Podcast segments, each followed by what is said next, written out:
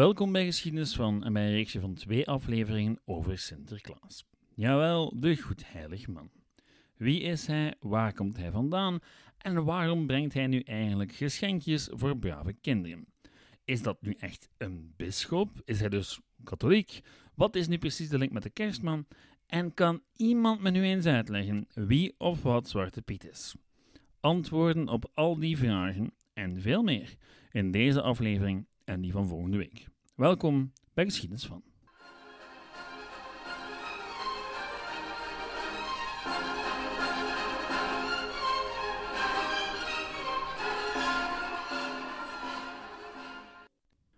Ik ben fan van Sinterklaas. Grote fan. De man was immers verantwoordelijk voor een groot deel van mijn kinderboekencollectie.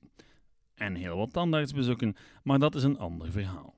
Als kind is 6 december over het algemeen een groot feest.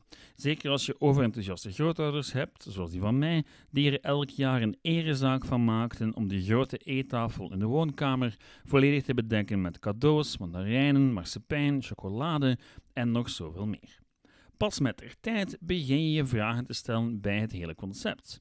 Namelijk, dat er een fictieve man bestaat die dient als excuus voor ouders en familie om cadeaus te geven aan kinderen. Dat dat een bisschop is, inclusief mijter en staf, is weer iets helemaal anders. Zeker gezien de recente geschiedenis van de katholieke kerk. En wat is dat toch in godsnaam met die Zwarte Piet? Hoe meer je nadenkt over Sinterklaas, hoe moeilijker het wordt om die nog te beschouwen als simpele, onschuldige folklore. Het is duidelijk een figuur met een ingewikkelde geschiedenis, net zoals zoveel andere zaken waar wij ons vroeger weinig vragen bij stelden.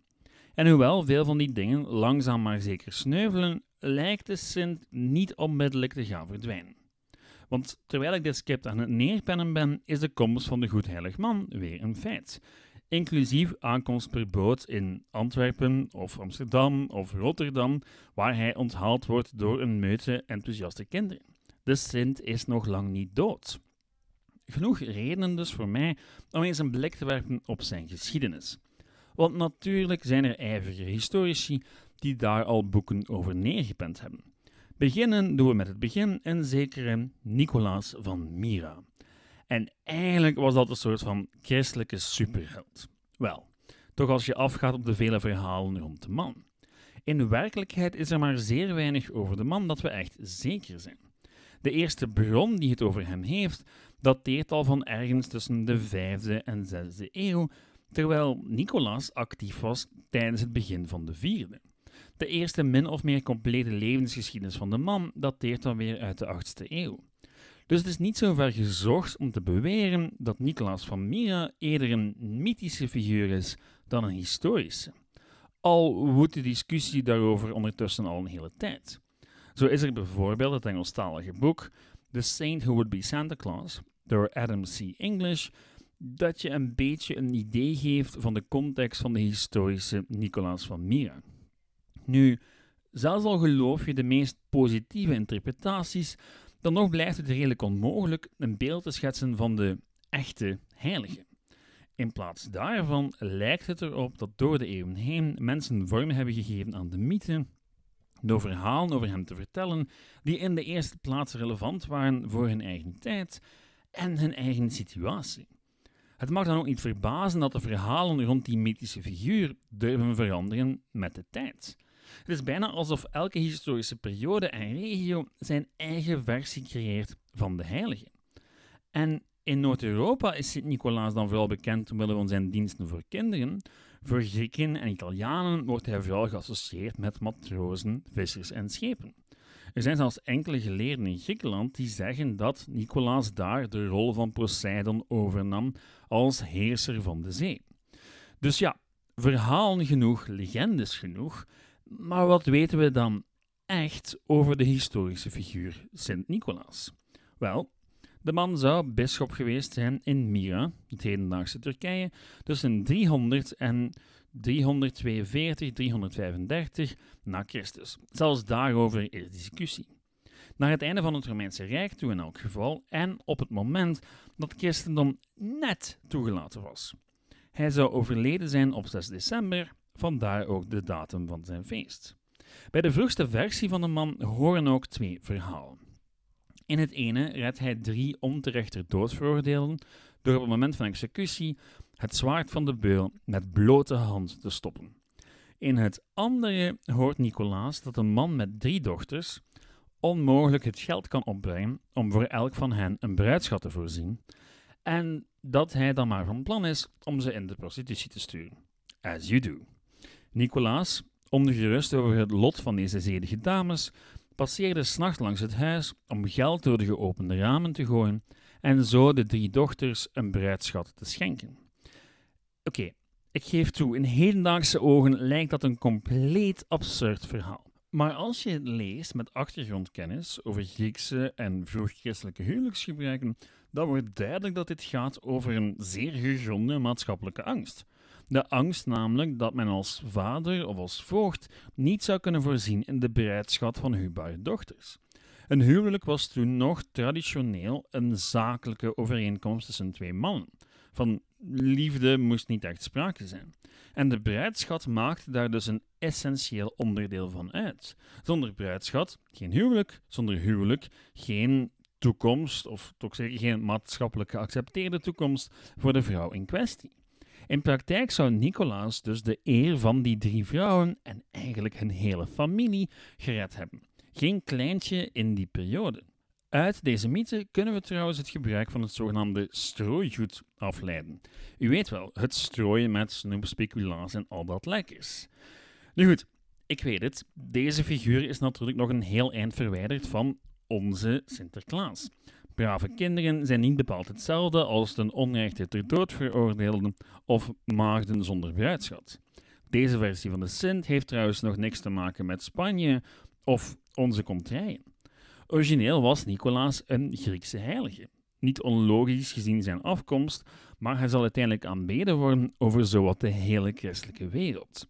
Wat me brengt tot iets wat ik niet kan laten om te vermelden. Enerzijds omdat het nogal dramatisch is, en anderzijds omdat het ook zeer belangrijk is. Namelijk de lijkroof. Want jawel, het lichaam van de heilige Nicolaas werd op een bepaald moment geroofd uit zijn originele begraafplaats. Hij past daarmee in een lang lijstje van historische en religieuze figuren wiens lichaam op een bepaald moment ontvreemd werd. In de 11e eeuw werd Mira, net zoals zoveel steden in Turkije toen, bedreigd door de komst van de Mamlukken de Turken als het ware.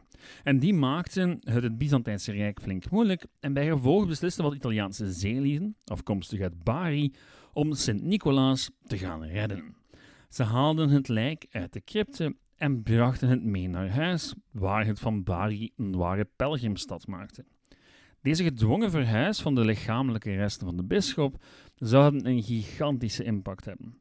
Zo groot zelfs dat je zou kunnen zeggen dat er vandaag de dag geen Sinterklaasfeest zou zijn zonder lijkenroof. En dat is een zin waarvan ik ook niet had gedacht dat ik ze ooit zou moeten neerpennen. Zwat.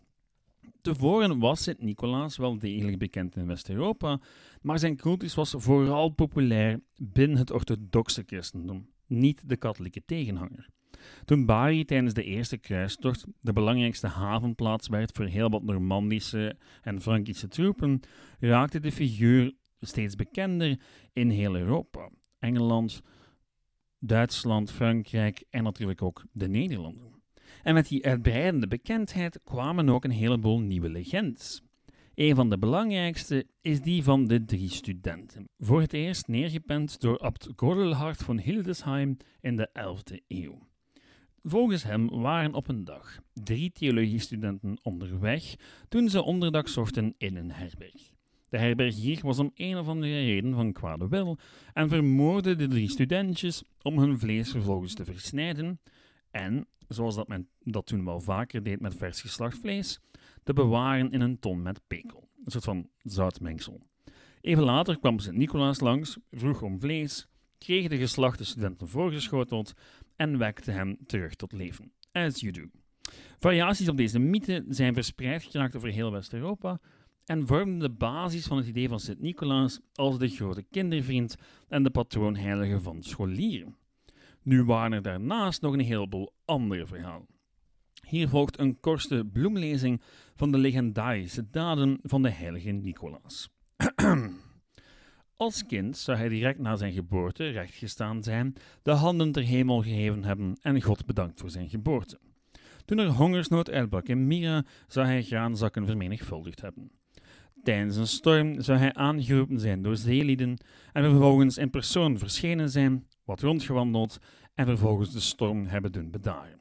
Oh, en mijn absolute favoriet is die van het kind in bad.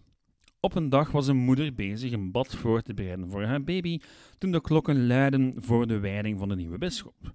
Dit was natuurlijk de latere Sint-Nicolaas. In haar haast om de nieuwe bisschop te gaan bekijken, liet ze de badkuip op het vuur staan, met kind en al.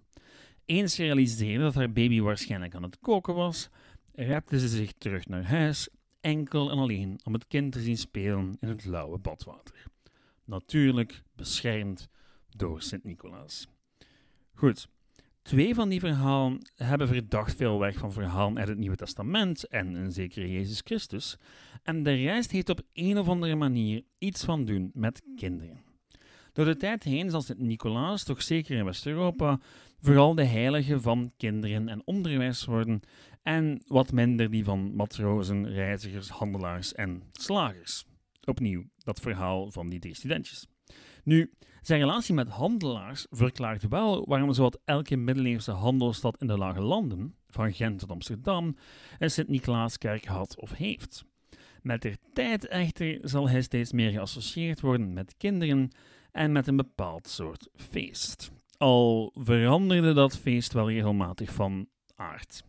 Het Sint-Niklaasfeest werd initieel vooral in kloosterscholen gevierd, waar hij werd opgevoerd om de goede leerlingen te belonen en de slechten te bestraffen. Klinkt bekend. Dit gebeurde in de vorm van een zogenaamd mirakelspel. En dat zijn min of meer de voorgangers van ons moderne toneelstuk. Oorspronkelijk werden bijbelse verhalen of heilige levens nagespeeld met de bedoeling om vooral educatief te zijn en niet zozeer entertainend. Met de tijd zou de kunstvorm seculariseren, maar het was dus in die mirakelspelen dat de Sint voor het eerst zijn intrede deed. En vanaf 1300 kwam er nog een aspect bij op die school, namelijk de zogenaamde bisschopsverkiezing, waarbij een van de kinderen tot kinderbisschop verkozen werd. Die werd dan verkozen op 6 december, waarop de kinderen een vrije dag kregen. En ja, dat ging ook toen al gepaard met snoep en geschenken. Gaandeweg ontstond er in de late middeleeuwen ook zoiets als de Sint-Niklaasmarkten, waar men geschenken kon kopen voor het feest na de mis. En natuurlijk een glasje drinken. Op die markten kon je trouwens ook de zogenoemde speculaasvrijer kopen. Jawel, je hebt het goed gehoord, de speculaasvrijer. Dat was een soortement van klaaskoek in de vorm van een man die door een jongen gekocht kon worden en vervolgens geschonken aan een meisje waarop hij een oogje had. Als zij die koek aanvaarde, dan was dat een teken dat er wel wat schot in de relatie kon komen. Of hoe dat verhaal van die drie maagden en hun bruidschat lang is blijven doorwerken en Sint-Nicolaas niet alleen de heilige was van de zeevaarders en van de kinderen, maar ook van de koppeltjes. Nu goed, ik heb er slechts enkele uitgepikt, want er zijn een heleboel volksgebruiken die tijdens de middeleeuwen ontstonden rond de figuur van Sint-Niklaas van Myra. En er waren er nog een pak meer en er blijven er nog wel wat over, zijn het zeker niet allemaal in de lage landen. Over heel Noord-Europa bestonden bepaalde versies van het Sinterklaasfeest. Toegegeven, er zullen er heel wat sneuvelen eens de reformatie en het protestantisme haar intrede doet en een zekere Martin Luther zich tegen al die katholieke folklore keert. Want dat is een beetje het ding. Het was folklore. Ehm, er is hier waarschijnlijk al iets opgevallen. Dat Sinterklaasfeest lijkt in de eerste plaats een nogal katholieke bedoeling te zijn. Wat niet onlogisch is, want het gaat nog steeds om een sint, een heilige dus. En weinig dingen zijn katholieker dan dat. Wat me tot de vraag brengt, waarom is dat vandaag de dag niet meer zo?